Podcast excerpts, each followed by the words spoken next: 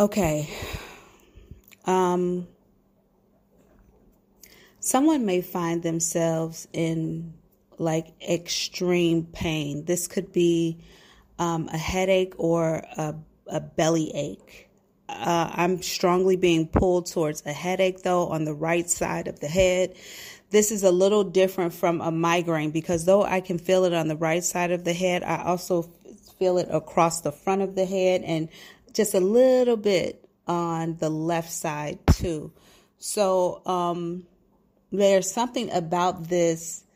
Whoever this is, you might wake up in the middle of the night with this pain. Um, and it will last you throughout the following day. When I look at, okay, also whoever i'm talking to you may have released yourself from something or d- did a spiritual bath the day before. You may have done some sort of spiritual work the day before this pain shows up. You may have um, this is definitely a spiritual bath that i'm looking at um, but i keep seeing candles here too. So uh, you could have done some candle work. You may have also done like chakra alignment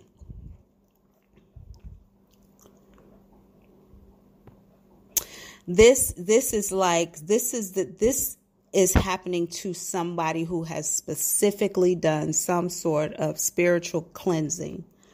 You wake up in the middle of the night or your sleep is interrupted by some sort of commitment or something that you have going on and you realize you are in this pain. Now, this pain might take you out the next day. I don't think that this is pain you can fully function in whoever I'm talking to likely does not take, take pain medication either. Um, but this time they're going to. This time this person is going to, and I feel, I feel like this person might have like one aspirin or like they have like one of something that they're going to use to try to release this pain. That thing may put you to sleep, but it's not going to release the pain. The pain is still going to exist when I look at like what this is, I keep okay. I see something being like pulled out of the body, like literally drawn out of the body, and it's causing some sort of mental strain, but Spirit just said exhaustion. So you likely need to get more sleep. I'm going to suggest, just because it just popped in, that melatonin be maybe used for a night or two and you give yourself you go to bed and enough time to give yourself a full 10 hours 10 10 hours to rest and also to release any grogginess that the melatonin may cause you um, in your waking morning. But this probably needs that whoever i'm talking to is definitely lacking sleep.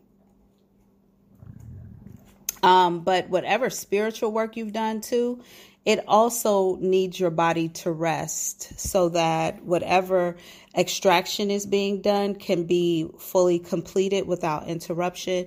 And also, um, the body needs to go through its repair after this release. So, you definitely need sleep. Also, whoever did this this spiritual bath, this release work, the chakra alignment, I don't feel like you requested that anything be put in the place of the thing that has been removed. So if you released yourself from a particular energy or whatever, it's always important that you ask spirit, your angels, to fill that space in with something else. So additional prosperity, love, abundance, understanding, health, healing, what healing power, psychic ability, whatever. Um, you can ask them to fill in that space with something else. Whoever did this work did not. So you can still do that. What you don't want to do is leave yourself open so that energy can get back in there. Unwanted energy can attach to you and fill in the space of the energy that you've just released, okay? This pain will subside though the following day. After you get your 10 hours worth of rest, you do need 10 hours of sleep. Okay. After you get that 10 hours worth of rest, the next day this pain will have subsided. If you are unable to get a full 10 hours, it's going to be important that you take a nap in the middle of the next day.